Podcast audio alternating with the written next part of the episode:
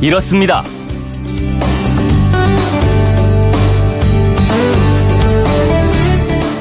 안녕하십니까 오승훈입니다. 공동경비구역 JSA, 의형제, 강철비, 공작. 어, 내가 본 영화 제목들이네 하실 분도 계실 것 같습니다. 영화 제목들 맞습니다. 적어도 한두 편은 보시지 않았을까 싶은데요. 이 영화들은 공통점이 두 가지가 있습니다. 어떤 공통점이 있을까요? 공동경비구역 JSA, 의형제, 강철비, 공작. 이 영화들의 공통점은 뭘까? 그건 이렇습니다. 첫 번째는 남북 관계를 소재로 했다는 게 공통점이죠. 박찬욱 감독의 공동경비구역 JS는 따로 설명이 필요 없을 것 같고, 의형제는 남한의 전직 국정원 요원과 난파된 북, 북한 간첩이 흥신소에서 한솥밥을 먹게 되면서 의형제가 된다는 내용입니다. 강철비는 북한 1호가 남한으로 내려왔다는 설정이고요. 실화를 바탕으로 한 영화 공작은 암호명 흑금성인 북파 간첩이 핵시설 정보를 빼내기 위해서 신분을 감추고 북에 접근한다는 이야기입니다. 두 번째 공통점은 소위 브로맨스가 빛을 발한 영화들이라는 겁니다. 브로맨스, 형제를 뜻하는 영어 브라더와 로맨스를 합친 말이죠. 남성들 사이에 우정 이상의 우정이라고 할까요? 어, 남북 관계를 소재로 한 영화들은 이 브로맨스를 잘 버무린 게 특징인데요. 한반도 평화체제 구축의 중요한 변곡점이 될 평양 남북 정상회담이 딱 하루 앞으로 다가왔습니다. 기업인들과 차범근, 현종화 씨 같은 인사들까지 약 200명이 평양에 가는데요. 현실의 남북도 브로맨스를 그려낼지 중요한 한 주가 시작이 됐습니다. 9월 17일 그건 이렇습니다. 오승훈입니다. 새롭게 한 주를 시작하는 월요일 아침이죠. 어, 이번 주는 아무래도 마음이 바쁜 분들이 좀 많이 계실 것 같습니다. 민족 최대 명절 추석 연휴가 일주일 앞으로 다가왔잖아요. 명절 전에 마무리하거나 처리해야 할 것도 많이 있을 텐데 어, 지금 여러분은 어디에서 무엇을 하시면서 이 방송 듣고 계신가요? 오늘이나 이번 주에 예정되어 있는 중요한 일은 혹시 없으신가요? 어, 문자로 여러분의 이번 주 계획이나 일상을 보내주시면 오늘 방송 중에 소개하고 나누는 시간을 좀 가져볼까 합니다. 어, 문자는 MBC 미니 아니면 휴대폰 번호 샵 8001로 보내주시면 되는데요. 미니는 공짜지만 휴대폰은 40자 미만의 짧은 문자는 50원, 40자를 넘긴 문자는 100원의 이용료가 있다는 거 참고하시기 바랍니다. 어, 여러분의 많은 참여 기다리면서 오늘도 스포츠 소식부터 들어보겠습니다. 김태범 스포츠캐스터입니다. 안녕하세요. 네, 안녕하세요. 김태범입니다. 네. 어젯밤에 있었던 LPGA 2018 그 에비앙 챔피언십 마지막 라운드 소식부터 들어볼까요? 네. 올해 LPGA의 마지막 메이저 대회였던 에비앙 챔피언십이었죠. 세계 랭킹 1위 우리나라의 박성현 선수가 컷오프 탈락하는 부진을 보인 가운데 우리나라의 김세영 선수가 정말 아깝게 선두에 딱 한 타 차로 공동 2위로 대회를 마쳤습니다. 네. 2015년에 데뷔해서 그동안 7승을 거뒀고 이번에 자신의 메이저 첫 우승을 노렸던 김세영 선수였는데요. 음. 어제 한때 공동 선두까지 오르면서 우승에 대한 기대감을 높였었는데 10번 홀에서의 더블 보기가 두고두고 아쉬웠어요. 음. 어, 그리고 LPGA 통산 5승을 기록 중인 이정은 선수는 공동 6위에 올랐고요. 네. 5개 메이저 대회를 모두 우승하는 슈퍼 커리어 그랜드슬램에 도전했던 박인비 선수 공동 8위로 대회를 음. 마쳤습니다. 네. 한편 이번 대회 우승은 미국의 안젤라 스탠포드 선수가 차지했는데요. 이 선수는 만 40세의 베테랑 선수인데 2001년에 투어에 데뷔했다고 해요. 네. 개인적으로 2012년 이후 6년 만에 우승이자 생애 첫 메이저 대회 우승이었고요. 2013년 메이저 대회로의 승격 후에 이 대회에서 처음으로 나온 미국인 챔피언이 됐습니다. 그렇군요. 어, 다음으로 어제 남자 프로배구 컵 대회 결승전이 있었죠? 네, 2018 제천 칼컵 남자 프로 배구 대회가 어제 결승전을 끝으로 막을 내렸습니다. 어제 제천체육관에서 열린 결승전이었는데 네. 삼성화재가 KB손해보험을 세트스코어 3대 0으로 완파하고 정상에 올랐습니다. 삼성화재는 2009년 이후 9년 만에 컵대회 우승을 차지했습니다. 삼성화재는 외국인 선수 타이스가 세계선수권대회 참가 관계로 네덜란드 대표팀에 합류하면서 이번 대회를 외국인 선수 없이 치렀는데요. 네. B조 2위로 준결승에 진출했지만 준결승과 결승에서 팀은 점점 더 강해지는 모습을 보여줬습니다. 음. 삼성화재는 이번에 FA 계약을 통해서 새로 들어온 송희채 선수가 결승에서도 팀 내 최다 17득점을 올리는 등 대회 최우수 선수로 선정됐고요. 네. 또 삼성화재 신진식 감독은 프로에서 감독으로서의 첫 우승을 달성했습니다. 그렇군요. 그 마지막으로 어제 복싱에서도 아주 주목을 받은 경기가 있었다면서요? 그렇습니다. 어제 복싱에서는 세계 대결로 관심을 모았던 카자흐스탄의 게나디 골로프킨과 멕시코의 사울 카네로 알바레즈의 맞대결이 있었습니다. 어제 두 선수는 미국 라스베이거스에서 미들급 통합 타이틀전을 벌였는데요. 네. 어제 경기 전까지 골로프킨은 통산 39전 38승 1무 34KO 무패 행진 중이었고요. 네. 알바레즈는 통산 52전 49승 2무 1패 34KO였는데 알바레즈의 유일한 1패는 바로 은퇴한 무패 복서 플로이드 메이웨더 주니어에게 당했던 패배였어요. 음, 네. 두 선수는 1년 전에 경기를 가졌었는데 당시 무승부를 기록한 후에 어제 경기가 재대결이었습니다. 예. 어제는 알바레즈 선수가 2대 0 판정승을 거두고 통합 챔피언 타이틀을 따냈습니다. 음. 반면 골로프킨은 어제 패배로 많은 걸 잃었는데요. 40경기 만에 생애 첫 패배를 당했고 네. 3대 기구 미들급 통합 챔피언 지위도 잃었고요. 역대 최다 기록이 될 수도 있었던 21차 방어 달성에도 실패하고 말았습니다. 어제 경기 직후에 벌써부터 두 선수 간의 세 번째 대결 가능성에 대한 이야기가 나오고 있어요. 예. 사실 복싱계에서는 두 선수 맞붙기만 하면 엄청난 흥행을 보장하는 경기가 되긴 하거든요. 네. 과연 세 번째 대결이 정말 성사될지는 좀 더 지켜봐야 될 것 같습니다. 예. 지금까지 김태범 스포츠캐스터였습니다. 잘 들었습니다. 감사합니다.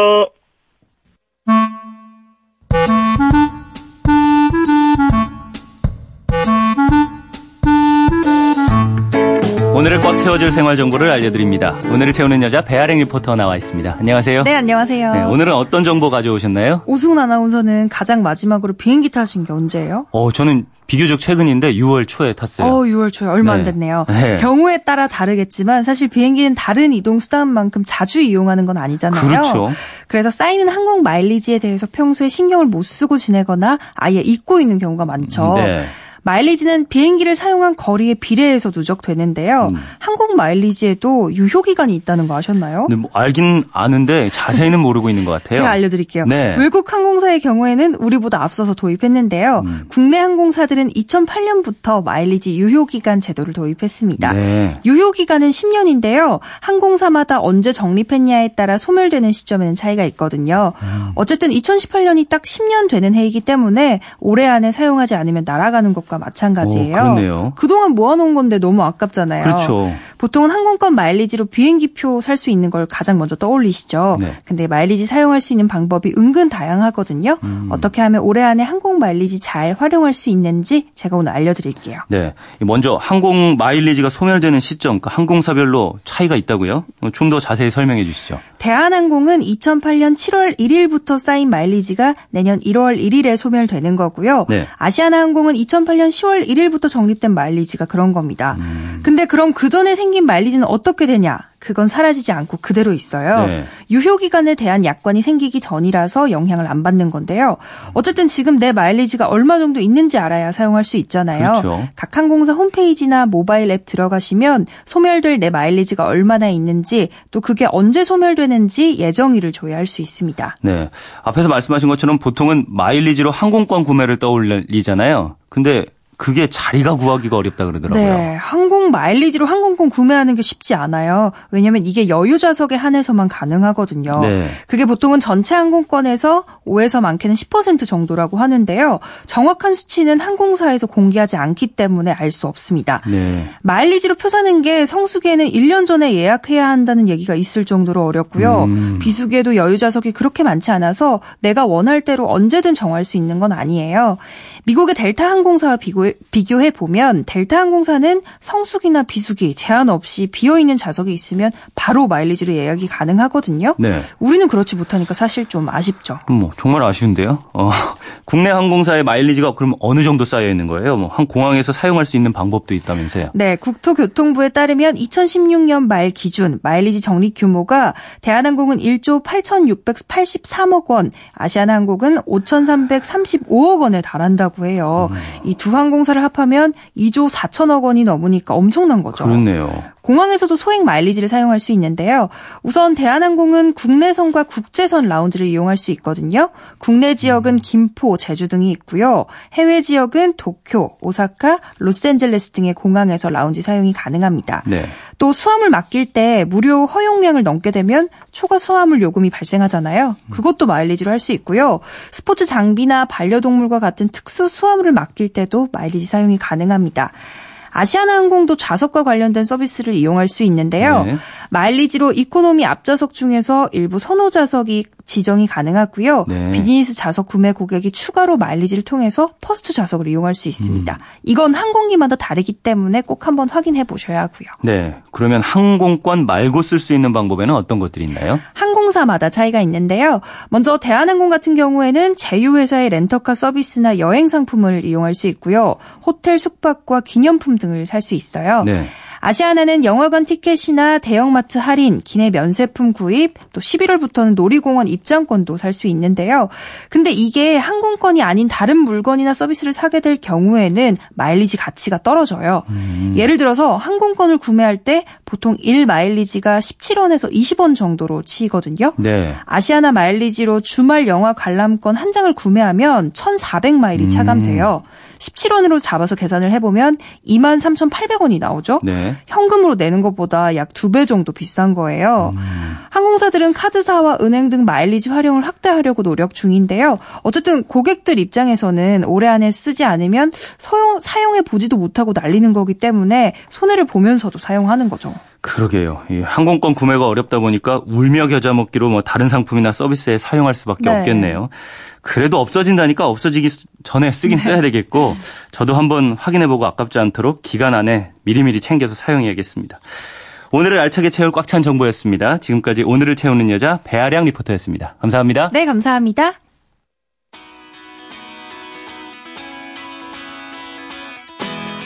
노래 한 곡 듣고 오시죠. 이적의 하늘을 달리다.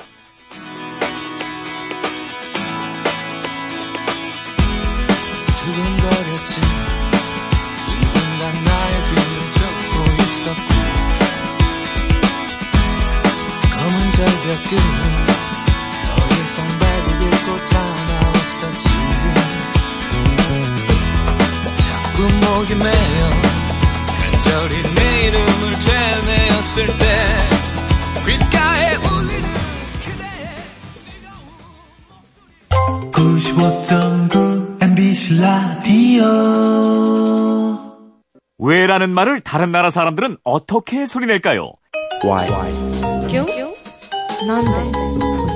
세상의 모든 왜라는 궁금증에 대한 대답을 들려드립니다.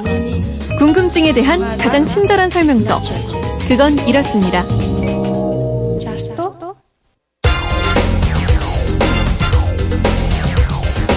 궁금증이 지식이 되는 아하. 서울엔 세계로, 세계는 서울로. 서울 올림픽 대회를 개최하는 것을 선언합니다.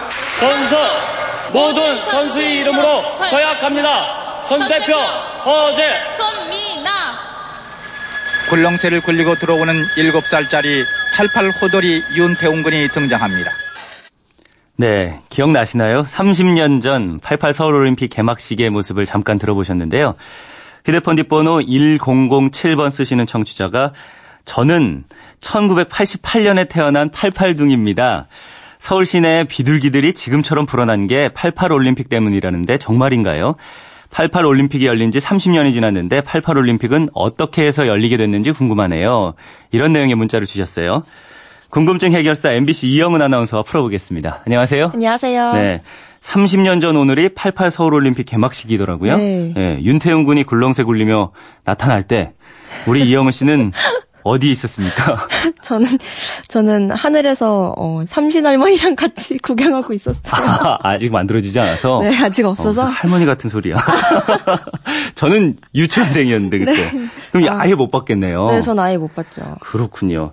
어쨌든 이 올해 평창 동계올림픽이 열렸고요. 네. 2002년에는 월드컵도 개최했고, 근데 이때까지만 해도 88 서울올림픽이 가장 큰 국제 행사였다고요? 네, 그렇습니다. 제 24회 서울올림픽인데요. 1988년 9월 17일 27일부터 10월 2일까지 16일간 열렸어요. 네. 전 세계에서 159개국 13,304명의 선수단이 참가했거든요. 올림픽 사상 최대 규모였죠. 네.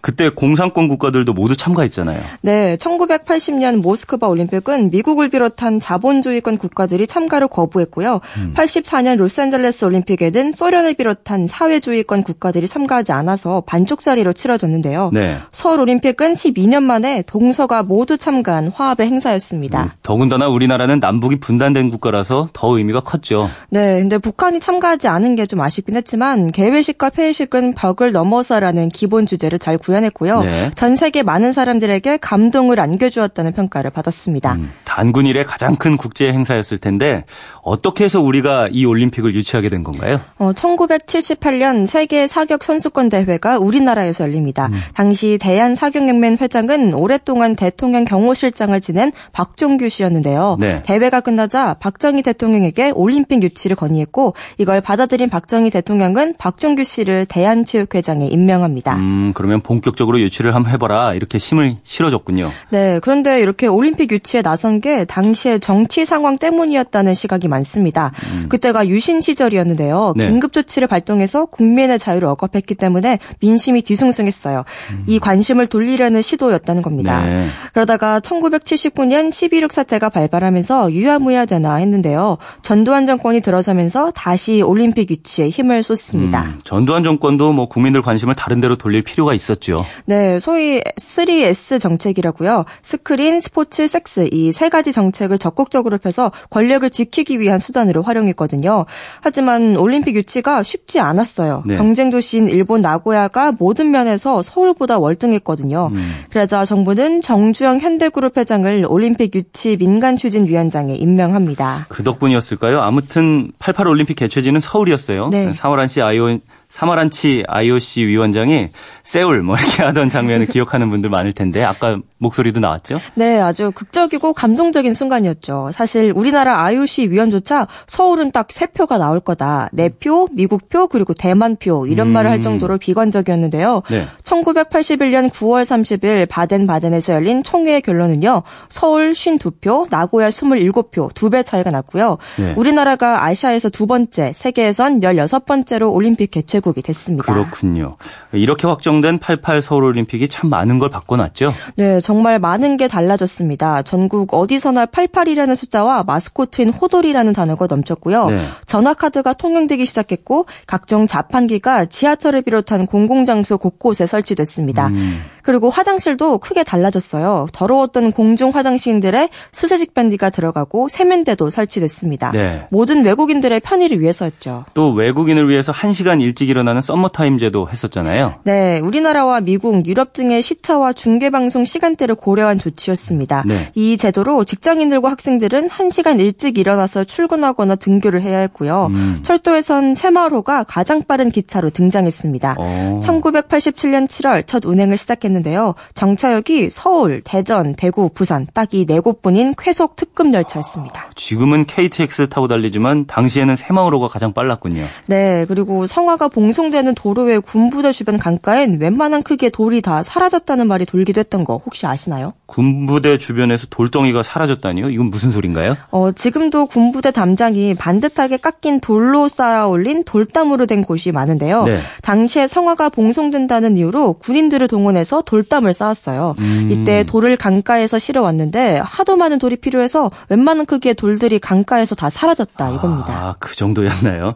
세계에 우리 대한민국의 모습을 잘 보이게 하려고 엄청난 노력을 한 거네요. 네, 어쨌든 외국 손님, 손님들을 맞는 일이니까 준비를 최대한 잘 하는 건 꼭 필요한 일인데요. 네. 정말로 이렇게까지 했다고 싶은 일도 많았더라고요. 음. 예를 들면 대로변에 있던 일명 보신탕집이 싹 다 자취를 감추었습니다. 네. 뒷골목으로 밀려나서 사철탕, 영양탕, 보양탕이라는 새로운 이름의 메뉴로 팔리기 시작했고요. 또 도시의 미관을 해친다는 이유로 불황자, 노숙인, 정신지체 장애인들을 수용시설에 가둬놓기도 했습니다. 아니, 미관을 해친다고 시민들을 가뒀다고요? 네, 그리고 서울 상계동이라든가 김포공항에서 도심으로 들어오는 도로 등의 이제 도로 주변에 소위 판잣집들이 있었는데요. 네. 성화봉송로 주변에 있다는 이유로 하루아침에 철거해 버렸습니다. 어. 이 삶의 터전을 하루아침에 잃어버린 분들은 다른 지역으로 뿔뿔이 흩어져야 했어요. 했어요. 네, 어떤 분들한테는 88 올림픽이 기억하기 싫은 사건일 수도 있겠네요. 네, 그렇겠죠. 전국이 지구촌 축제를 들썩일 때 하루아침에 강제 철거를 당하고 생활의 터전을 잃어버렸으니까요. 그러게 말입니다. 어, 근데 오늘 질문하신 분이요. 비둘기들이 지금처럼 불어난 게 정말 88 올림픽 때문이냐 하셨는데요. 이 대답은 아직 안 해주셨어요? 네, 일단 비둘기는 평화와 희망의 상징이죠. 그래서 88 올림픽, 올림픽 이전부터 1960년대 이후 크고 작은 행사에 동원됐습니다. 네. 88 올림픽 유치가 확정되면서 1986년, 86년 아시안 게임도 우리가 치르기로 했는데요. 음. 이86 아시안 게임과 88 올림픽 때 비둘기를 많이 날린 건 사실입니다. 각각 3천 마리를 방사했고요. 네. 한강에 비 둘기 집을 지어주고 설계했습니다. 아, 비둘기 집까지 지어줬나요? 네, 이후에도 각종 스포츠 대회나 한민족 체전 등의 행사에서 비둘기를 날려주는 행사를 가졌는데 네. 이러면서 비둘기가 폭발적으로 늘어난 겁니다. 음. 그러니까 88 올림픽 때문이라고만 할 순 없지만 기폭제가 된 건 분명합니다. 어, 그렇지만 안타깝게도 이거 기억나는데 개막식 때 비둘기가 불에 타 죽기도 했잖아요. 네, 비둘기를 날려보내는 행사를 한 다음에 성화대 상화 점화를 했는데요. 그때 성화대에 앉아 있던 비둘기 떼가 점화와 동 시에 불에 타 죽었습니다. 이 모습이 담긴 영상도 많이 돌아다니는데요. 그래서 지난 2012년 런던 올림픽이 열렸을 때 미국 타임즈는 역대 최악의 올림픽 개막식으로 88 서울 올림픽 개막식을 선정하기도 했습니다. 음, 그런 평가도 있었군요. 어, 1007님, 88 올림픽에 대한 궁금증 좀 풀리셨나요? 서울 역사박물관 등에서 88 올림픽 관련 전시회도 열리고 있던데 한번 가보시는 것도 좋겠습니다. 어, 이영은 아나운서 평소 궁금한 게 있는 분들은 어떻게 하면 되나요? 그건 이렇습니다. 인터넷 게시판이나 MBC 미니 아니면 휴대폰 문자 샵 8001번으로 보내주시면 됩니다. 문자 보내실 땐 미닌 공짜지만 휴대폰은 짧은 건 50원, 긴 건 100원의 이용료가 있습니다. 네, 지금까지 궁금증인 지식이 되는 아하 이영은 아나운서였습니다. 내일 또 뵙죠. 감사합니다. 네. 코리아나가 부른 손에 손잡고 듣고 오시죠.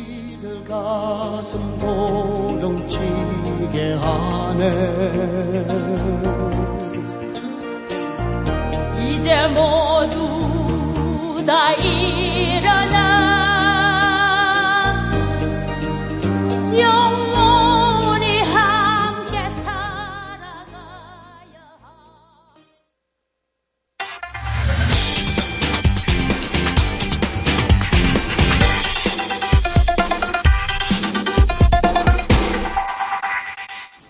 네, 오늘은 앞서 프로그램 시작 부분에 그 이번 주 또는 오늘 계획이나 일상 보내주시면 함께 나눠보자고 말씀을 드렸죠. 어, 이런 느낌일 것 같아요. 청취자는 지금 이렇습니다. 뭐, 요 정도의 느낌일 것 같은데, 여러분의 문자 소개해 드릴게요. 어, 8701님, 전 경남 김해에서 새벽 신문 배달하면서 잘 듣고 있어요. 라디오가 정말 좋은 친구입니다. 하셨고요. 1230님, 안산에서 여주 출장 갑니다. 덕평 휴게소에서 상쾌하게 라디오 듣고 있습니다. 감사합니다. 활기찬 한 주 시작하세요. 라고 인사까지 해주셨네요. 야, 이렇게 출장을 가시고 뭐 장거리를 이동하시거나 아니면은 아침 일찍 일하시는 분들 듣고 계시네요. 어, 들어주셔서 감사하다는 말씀을 드리고 싶습니다. 그리고 3322님이 저는 내일부터 남북 정상회담을 취재하기 위해서 서울을 찾는 외신 기자들을 지원하는 봉사활동을 위해서 서울에 갑니다. 내 생에 아주 뜻깊은 며칠이 될 것 같습니다. 하셨습니다. 그러면 이분 전화를 좀 연결해서 이분과 이야기를 좀 나눠보면 좋을 것 같습니다. 전화 혹시 연결됐나요? 네, 여보세요? 여보세요? 예, 안녕하세요? 예, 안녕하세요. 네, 먼저 어디 사시는 누구신지부터 소개를 해주시죠. 예, 저는 전남 광주에 살고 있는 김삼진이라고 합니다. 예, 광주에서요? 네네. 어, 그러면 지금 뭐 하시면서 라디오 듣고 계셨어요? 아, 저 지금, 지금은 출근하고 있고요. 네. 예, 아침마다 라디오 잘 듣고 있습니다. 아, 지금은 출근을 하시고 그러면 내일 남북 네. 정상회담 봉사 활동 가시는 거잖아요? 아, 예, 저희가 아, 예. 그 남북 정상회담 IT 서비스 지원을 해요, 저희 회사에서. 음, 네. 예. 그 오늘부터 시작해서 목요일까지 정상회담이 끝나는 기간까지 네. 그 동대문 DDP 알림센터 A관 데스크 옆 공간에 예, 그 남북 정상회담을 취재하기 위해서 찾아오시는 그 외신 기자들을 위해서 그쪽에서 IT 서비스 지원을 하고 있어요. 아, 동대문 쪽에 그럼 외신 기자들이 모여서 취재를 하는 공간이 마련되어 있는 거군요. 네네네. 네. IT 지원이라고 하면 어떤 일들을 하시는 건가요? 어, 그러니까 노트북이나 스마트폰 뭐 네트워크 설정을 한다든가 이 관련된 IT 서비스 또 그 스마트폰 급속 충전 서비스 그리고 또 각종 IT 기기를 사용하다 보면 네. 아무래도 이렇게 네트워크 환경이 맞질 않아서 어려움을 겪는 분들이 많이 계세요. 네. 그런 것을 지원을 해드립니다. 아, 그렇군요. 굉장히 중요한 일인 것 같은데 그러면은 오늘 출발하시는 거예요? 아니면 내일 아침 일찍 예, 출발하시는 저는 건가요? 내일 아- 그 오늘부터 그쪽을 운영을 하는데 예, 저는 내일부터 예, 20일까지 음. 그쪽에서 봉사 활동을 할 예정입니다. 아, 그러면 내일 아침 일찍 출발을 하시겠네요? 네, 네, 네. 어, 그렇군요. 그럼 혹시 어떤 계기로 이 자원봉사를 지원을 하게 되신 건지 여쭤봐도 될까요? 예, 저희 회사에 이렇게 저희 IT 계열 회사거든요. 그래서 네. IT 서포터즈라는 사회공헌 단체가 있어요. 그래서 음, 예, 국민들의 IT 이렇게 격차 해소를 위해서 네. IT 소외계층의 IT 재능 나눔을 하는 사회공헌 조직이 있거든요. 음. 예, 거기에 근무를 하면서 예, 이제 IT 관련된 재능 기부를 하게 됐습니다. 아, 지금 말씀하신 그 어, 봉사 단체는 회사 내에 마련된 사적인 그냥 단체인 거죠? 예, 스스로 지원을 해가지고. 사회공헌을 예, 운영하는 조직입니다. 네. 아, 여기에서 그럼 평소에도 계속 IT 관련 봉사 활동을 하고 계신 거네요? 예, 전국적으로 이렇게 저희가 조직이 돼 있어서요. 네. 뭐 다문화 가족이나 아니면 아동센터 뭐 이렇게 동어촌 어르신들 이분들 IT 뭐 스마트폰이나 뭐 PC 교육 예, 이런 걸 주로 담당을 하고 있습니다. 네. 오늘 그 방송 연결되셨는데 혹시 방송 연결되면은 해보고 싶으셨던 말씀이라든지 이런 게 혹시 있을까요? 아, 예, 이게 전국에 되게 많은 사람들이 아주 이렇게 어렵고 힘들고 힘든 조건에서 사는 사람들이 되게 많이 있어요. 네. 근데 본인이 가지고 있는 재능을 그런데 조금만 나눠주면 그분들이 훨씬 더 그 나은 생활을 할 수 있고 나은 조건에서 예, 좋은 그 자기의 꿈을 펼쳐나갈 수 있는 기회가 음. 되게 많이 있거든요. 예. 그런데 이제 그런 것들이 어떤 이런 그 사회 전반적인 사회공헌 활동 또는 재능기부 활동으로 예, 이어졌으면 좋겠어요. 많은 음. 사람들이 자기의 사소한 재능이지만 이렇게 함께 나눌 수 있으면 참 좋겠다 그런 생각을 했습니다. 아, 역시 자원봉사, 이 봉사활동을 하고 계신 분이라 그런지 사회를 생각하는 마음이 좀 남다른 것 같습니다. 혹시 오늘 뭐 듣고 싶으신 곡 있으시면 저희가 틀어드리겠습니다. 아, 저는 그 사랑이요? 유심초의 사랑이요. 예, 예, 이 노래 되게 좋아해서 예, 이 노래 꼭 한번 듣고 싶습니다. 유심초의 사랑이어요. 네. 네, 요거 준비해서 저희가 들려드리도록 하겠습니다. 고맙습니다. 예, 광주에 계신 김상준 씨, 어, 조심히 내일 서울 올라오시고요.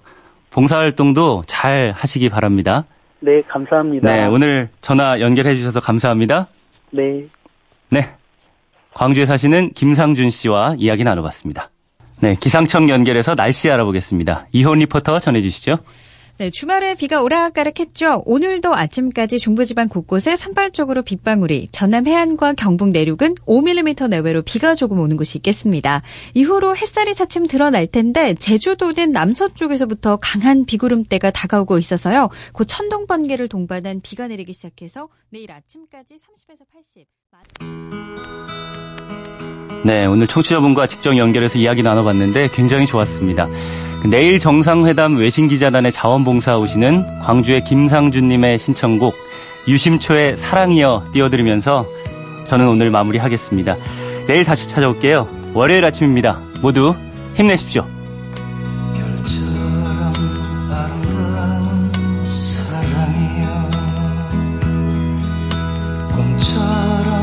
행복했던 사랑이여